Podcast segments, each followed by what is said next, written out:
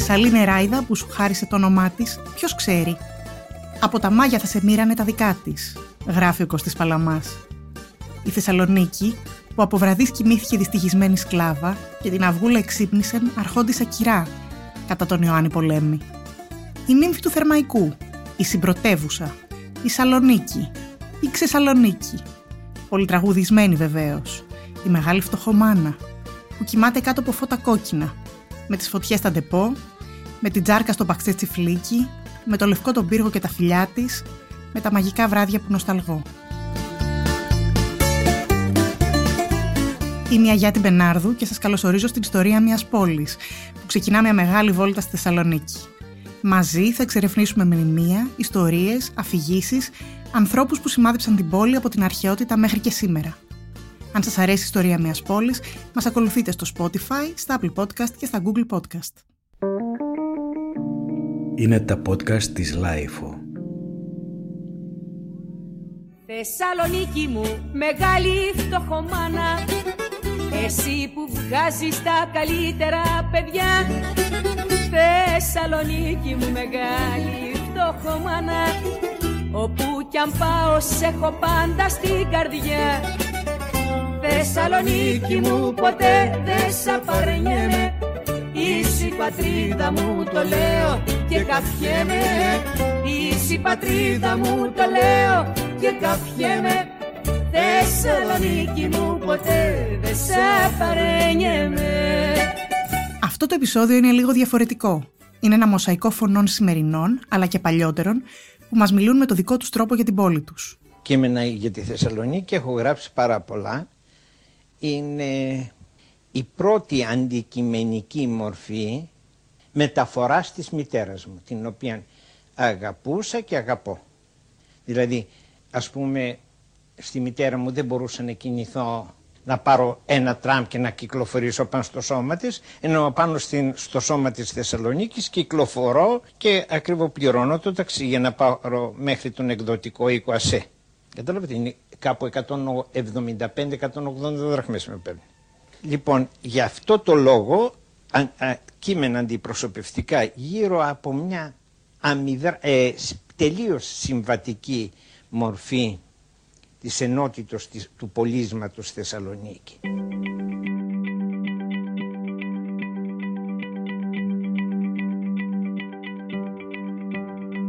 Ακούσαμε τον πεζογράφο, ποιητή και ζωγράφο Νίκο Γαβρίλ Πετζίκη να μας μιλά για μια πόλη σε διαρκή κίνηση που παρασύρει. Κάπως έτσι μας τα περιγράφει σήμερα και ο ποιητής, πεζογράφος και μελετητής της ιστορίας της Θεσσαλονίκης, Σάκης Σερέφας. Η ζωή στη Θεσσαλονίκη σήμερα είναι μια, θα έλεγα, ζώρικη υπόθεση επιβίωσης. Ε, είναι μια πόλη με πολλά προβλήματα, με το θέμα της καθαριότητας, με το θέμα του ότι οι δρόμοι είναι πυγμένοι, η βρωμιά που υπάρχει γύρω, τα τραπεζοκαθίσματα, η έλλειψη υποδομών.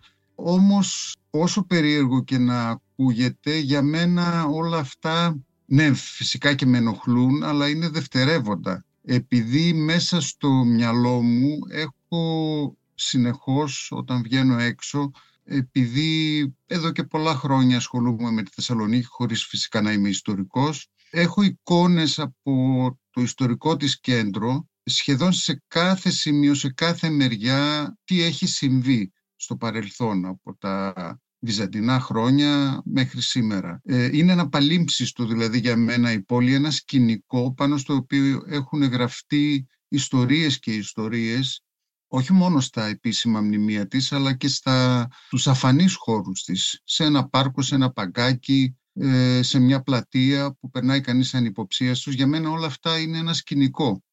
Οπότε και νιώθω ότι κινούμε μέσα σε αυτό το σκηνικό και ότι αποτελώ και εγώ μέρος του γιατί μετά από 100 ή 200 χρόνια θα είμαι και εγώ όπως και όλοι οι άλλοι γύρω μου παρελθόν. Νιώθω λοιπόν ότι συμμετέχω σε αυτό το, το παμπάλαιο σκηνικό. Έχει αυτή την ιδιομορφία η πόλη ότι επί 23 αιώνες είναι από τα λίγα παραδείγματα στον κόσμο έχει συνεχή εγκατοίκηση και μάλιστα ως μεγαλούπολη. Ε, ποτέ δεν έγινε χωριουδάκι. Αυτό λοιπόν της έδωσε την ευκαιρία να έχει γράψει πολλή ιστορία πάνω στο δέρμα της. Και αυτό είναι που μου την κάνει ενδιαφέρουσα παρά τα διάφορα στραβά και ζόρικα κουσούρια τα οποία υπάρχουν ε, στη λειτουργία της. Μεγαλώνει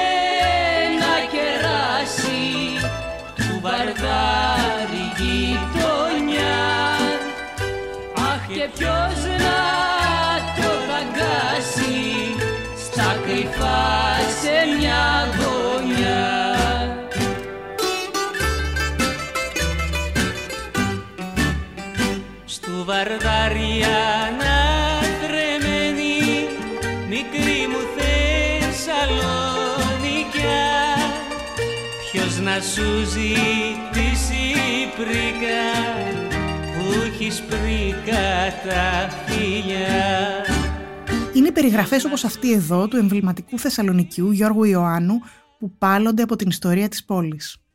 ο χώρος που λέγεται πλατεία δικαστηρίων και ο μήνας Οκτώβριος.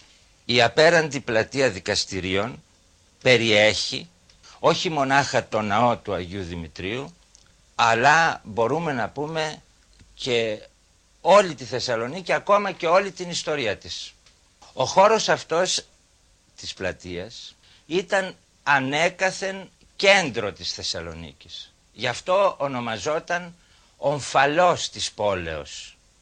Εκεί είχαν κάνει και οι Ρωμαίοι όλα τα δημόσια κτίρια της πόλεως. Σε αυτόν ακριβώς το χώρο, επί Μαξιμιανού Γαλερίου, ένας ανώτατος αξιωματικός που ονομαζόταν Δημήτριος, εδίδασκε μέσα σε ένα κτίσμα στους απλούς ανθρώπους τον χριστιανισμό. Βέβαια ήταν εποχή των διωγμών. Αυτό το πράγμα καταγγέλθηκε στις αρχές και στον αυτοκράτορα και ο αυτοκράτορ διέταξε να τον συλλάβουν. Συνέλαβαν λοιπόν τον Δημήτριο και τον έκλεισαν μέσα στα υπόγεια ενός ερυπωμένου λουτρού που ήταν εκεί πολύ κοντά. Εκείνες τις μέρες διοργανώθηκαν πάλι σε αυτή την πλατεία, όπου ήταν και το στάδιο, αγώνες παλαιστικοί. Ο Μαξιμιανός είχε έναν ευνοούμενο Παλαιστή, ο οποίος ως τότε ήταν ανίκητος και λεγόταν Λιέος. Ε, αυτός προκαλούσε όποιον τολμά να παλέψει μαζί του. Ένας νεαρός ε, χριστιανός, ο Νέστορ, αποφάσισε να παλέψει και πήγε και έλαβε την ευλογία του Αγίου Δημητρίου που ήταν φυλακισμένος σε αυτά τα υπόγεια. Το αποτέλεσμα ήταν ο Νέστορ να νικήσει τον Λιαίο, να εκμανεί ο Μαξιμιανός, να διατάξει να αποκεφαλίσουν τον Νέστορα και στη συνέχεια να διατάξει τους στρατιώτες να πάνε, όταν έμαθε τα καθέκαστα, να πάνε στα ερήπια του Λουτρού, στο κρατητήριο και να φωνεύσουν μελογχισμούς των ανώτατο αυτό Ρωμαίο αξιωματικό, τον Δημήτριο.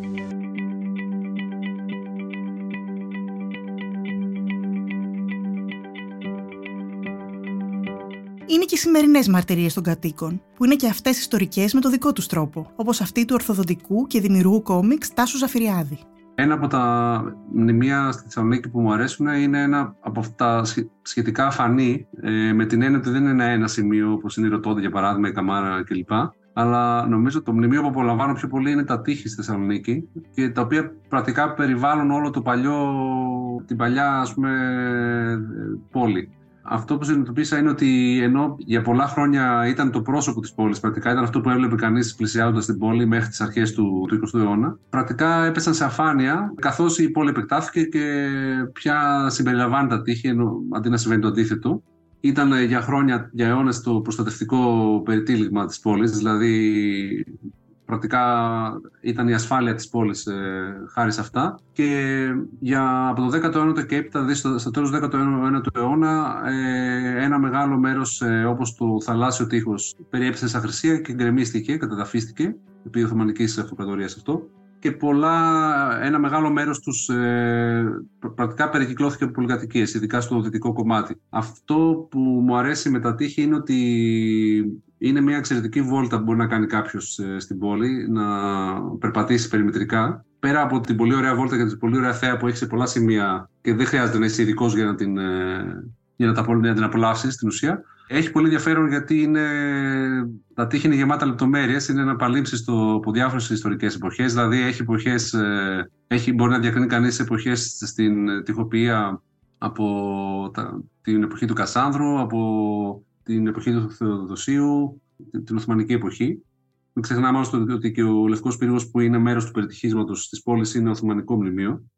Και έχει πολλές κρυμμένες λεπτομέρειες, οι οποίες με γοητεύουν. Δηλαδή, διάφορες επιγραφές, άλλες ενηγματικές, άλλες λιγότερο ενηγματικές, πιο σαφείς. Έχει ενσωματωμένα ανάγλυφα, ενσωματωμένες επιγραφές ε, από άλλα παλαιότερα μνημεία αρχαία, τα οποία χρησιμοποιήθηκαν για τυχοποιία και δίνει μια εικόνα έτσι ενηγματική, η οποία για μένα είναι πολύ γοητευτική. Χαρακτηριστικό σημείο είναι η, η επιγραφή του Ορμίζδα, είναι ο, μια επιγραφή στο ανατολικό μέρος, η οποία λέει ότι πρακτικά ότι κάποιος Ορμίζδας έχτισε αυτά τα τείχη και έχουν χείρας καθαράς. Ε, αυτό που γράφει ο Ντίνος Χριστιανόπουλος σχετικά είναι ότι το συγκινεί αυτή η λεπτομέρεια, γιατί λέει ότι λέει τόσα χρόνια λέει, όλοι τρώγανε και, και μόνο αυτός ο Ορμίδας, βρέθηκε να έχει τα χέρια καθαρά. Και λέει: Α το πιστέψουμε, αλλιώς θα τρελαθούμε βλέποντας τόση ρεμούλα σε χιλιάδες χρόνια. Αξίζει τον κόπο η βόλτα και έχει ανηφόρα βέβαια, αλλά νομίζω ότι για κάποιον που δεν έχει κάνει αυτή τη βόλτα στη Θεσσαλονίκη θα άξιζε τον κόπο. Θα με πάντα εγώ μες στο πλώσου σφαίρα να σκοτώνεις αυτούς που σκοτώνουν τη μέρα με τα μαύρα γυαλιά και το άσπρο φουστάνι να κοιτάς μακριά. Τη φωτιά στο λιμάνι.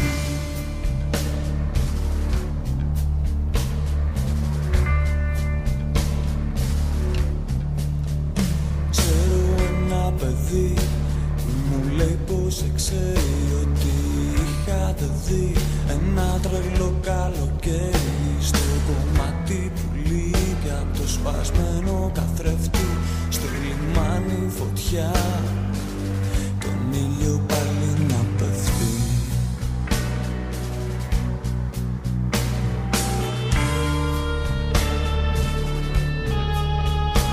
Και από τον Τάσο Ζαφυριάδη που μας τον ανέφερε πριν λίγο στον ίδιο τον Τίνο Χριστιανόπουλο έπιασαν έναν Τούρκο παπά ο οποίος διαμαρτύρονταν για τις φρικαλαιότητες που έκαναν οι διοικητικοί Τούρκοι προς τους Έλληνες και επειδή ο παπάς διαμαρτύρονταν έντονα τον έπιασαν και τον φυλάκισαν. Ο παπάς έμεινε κάμποσο καιρό φυλακισμένος και όταν βγήκε έστειλε επιστολή στο Σουλτάνο όπου περιγράφει τα φοβερά πράγματα που έκαναν εναντίον των Ελλήνων μέσα στο Λευκοπύργο. Αυτά είναι όλα στοιχεία ιστορίας που μας χρειάζονται πάρα πολύ. Βέβαια εδώ πρέπει να ξέρουμε και κάτι πιο σοβαρό. Μεταξύ των άλλων φυλάκισαν και κάποιον Έλληνα ο οποίος δεν ήταν τυχαίο πρόσωπο. Ήταν ο πρώτος Έλληνας τυπογράφος στη Θεσσαλονίκη, μιλώ για το 1820, κάποιος Μεσθενεύς, ο οποίος αργότερα απέδρασε, δηλαδή είναι μοναδική περίπτωση ανθρώπου ο οποίος γλίτωσε από τη φυλακή του Λευκοπύργου. Πώς απέδρασε δεν ξέρω.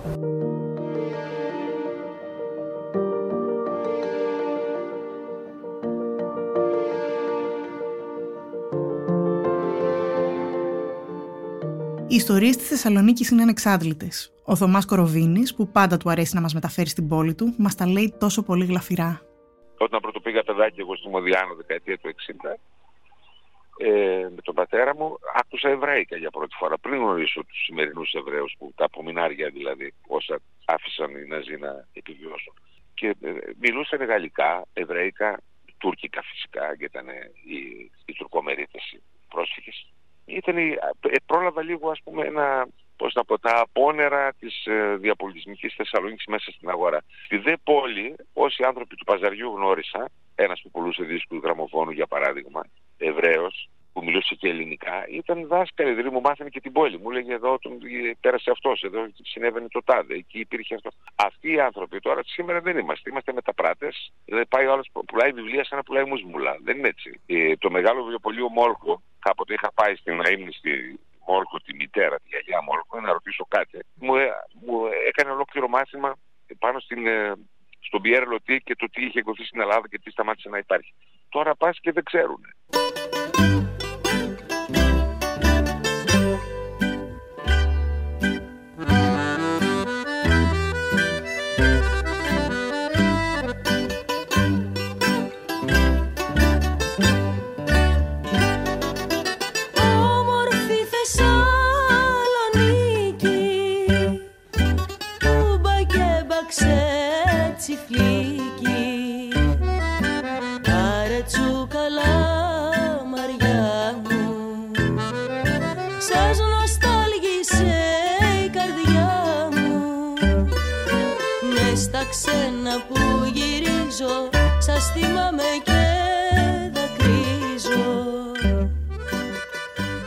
Σάκη Σερέφας μας αφηγείται μια πρόσμενη επίσκεψη στην πόλη. Όταν σκέφτεστε τη Θεσσαλονίκη, ένα χώρο, ένα τοπόσιμο, το πρώτο που σας έρχεται στο νου. Μου έρχεται η Ρωτώντα και θα σας πω γιατί.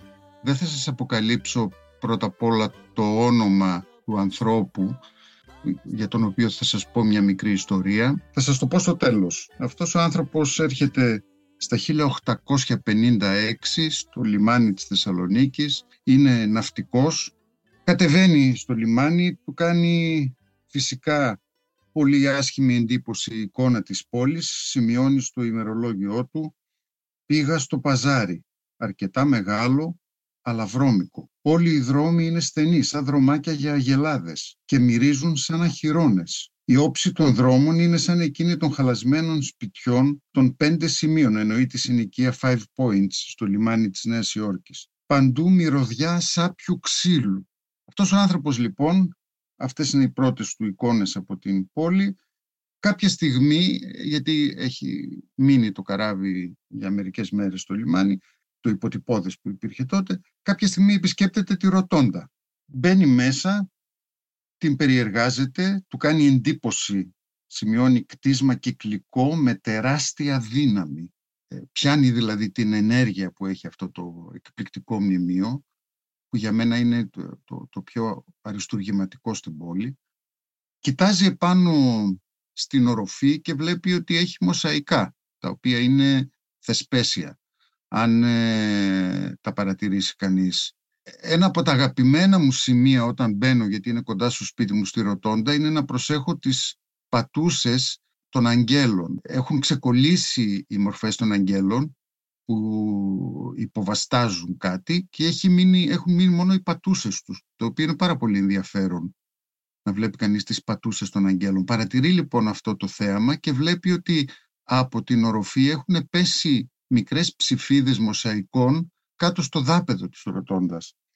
Δίνει ένα γερό μπαχτσίσι στον ε, φύλακα και μαζεύει μερικά από αυτές τις ψηφίδες των μοσαϊκών. Αυτός ο άνθρωπος λοιπόν είναι αυτός που έγραψε το Moby Dick, ο Χέρμαν Μέλβιν.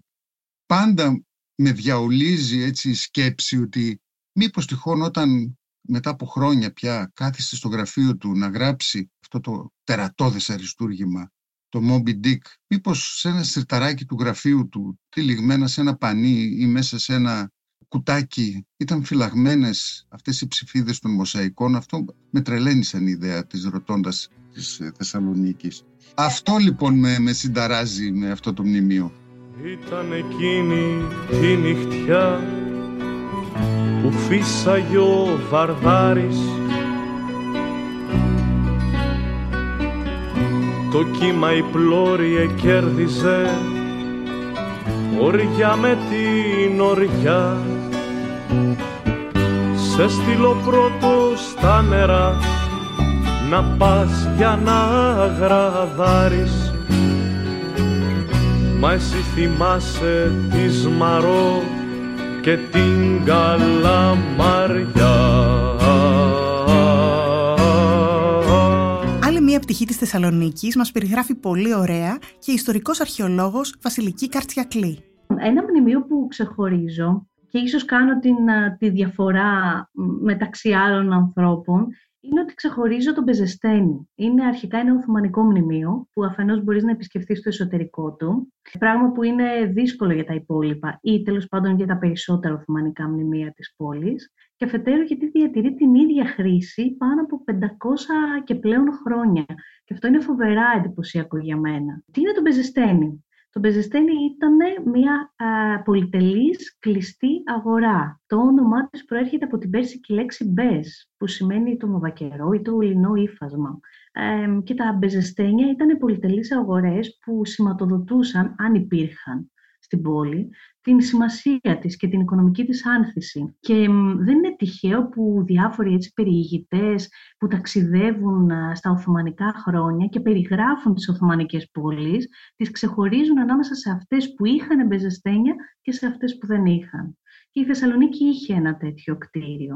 Ήταν λοιπόν κάτι σαν να λέμε σήμερα το εμπορικό κέντρο. Ε, σηματοδοτούσε την καρδιά του εμπορίου. Το εντυπωσιακό όμως είναι ότι αυτά, αυτές οι αγορές δεν ήταν μόνο πολυτελείς αγορές που μπορούσες να αγοράσεις ύφασμα, αλλά το εντυπωσιακό είναι ότι οι κάτοικοι μπορούσαν να τοποθετήσουν και να προστατέψουν εκεί πολύτιμα αντικείμενα δικά τους, κοσμήματα, πολύτιμα έγγραφα, χρήματα. Άρα λειτουργούσε σαν ένα είδος τράπεζας, θα λέγαμε. Αλλά ήταν και το μέρος που παρακολουθούσαν τις ισοτιμίες με ξένα νομίσματα οι άνθρωποι του τότε. Το μέρος για τον έλεγχο και την ποιότητα και την γνησιότητα των υφασμάτων και των άλλων έτσι, προϊόντων που πουλούσαν. Και κάποιοι αναφέρουν ακόμη και την πώληση δούλων μέσα σε μπεζεστένια. Κάθε φορά λοιπόν που το επισκέπτομαι, ε, δημιουργώ τέτοιες εικόνες στο μυαλό μου με πολιτές και δυνατές φωνές, ε, ανάμεσα τους χαμάλιδες που να κουβαλάνε προϊόντα στην πλάτη τους, κόσμος που να εξυπηρετείται, να αγοράζει και άλλες φορές ζωντανεύουν μυρωδιές από περιγραφές περιηγητών όπως του Ευλιγιά Τσελεμπή που αναφέρει ότι ο επισκέπτης αν πρωτομπεί μέσα στο εσωτερικό κυριολεκτικά τα χάνει και ζαλίζεται από το μόσχο και τα άλλα μπαχάρια που ευωδίαζαν εκεί. Πέρα όμως από τις μυρωδιές, μέσα στον Πεζεστένη θα συναντούσε κανείς και ζάμπλουτους ε, εμπόρους που μετρούσαν το χρυσάφι και τα αργυρά νομίσματα και ο κρότος από το μέτρημα αυτό δημιουργούσε φρίκι στους καλούς, φτωχούς ανθρώπους. Και με αυτήν την εικόνα που πάντα τη φέρνω στο μυαλό μου, θέλω να κλείσω αυτήν την ιστορία για αυτό το εξαιρετικά σπουδαίο μνημείο της Θεσσαλονίκης.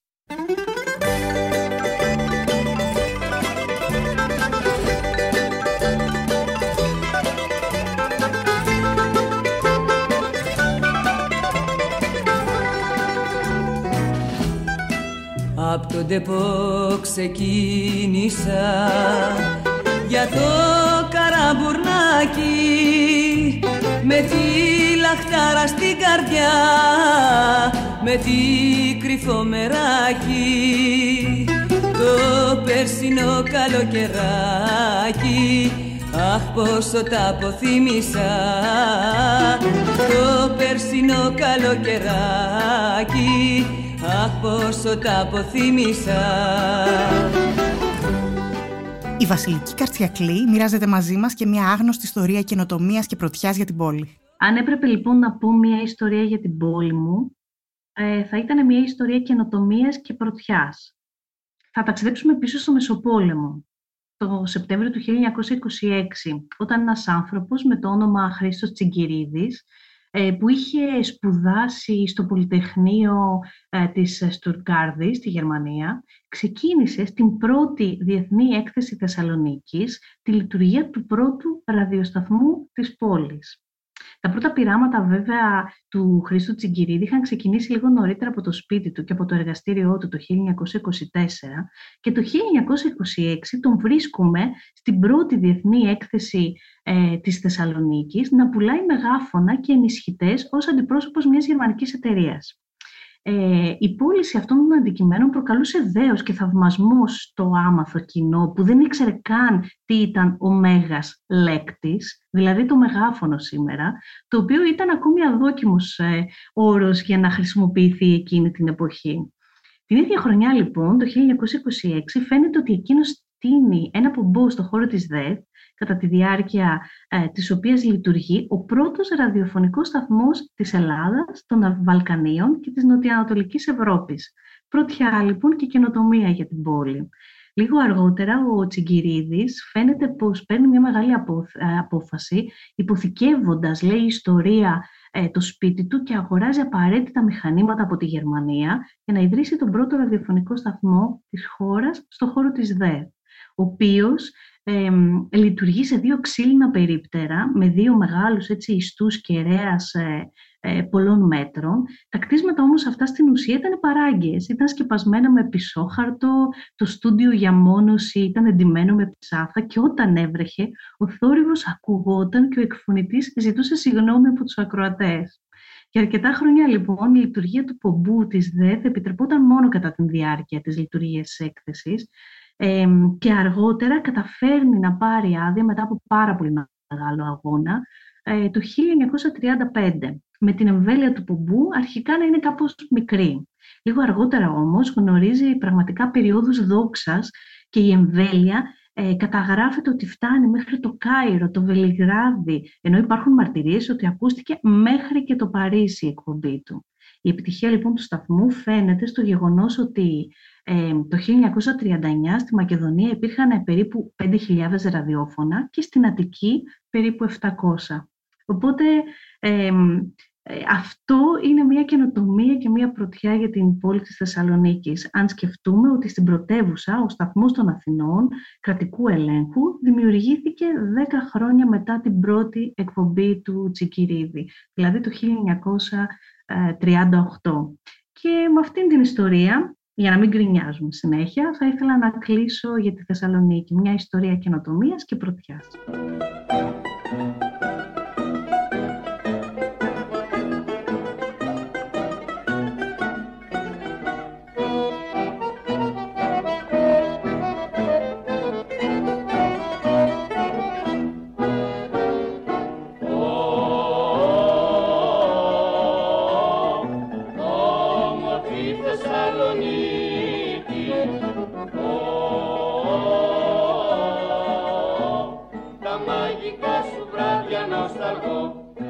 Ήταν το πρώτο επεισόδιο της σειράς «Ιστορία μιας πόλης» στη Θεσσαλονίκη.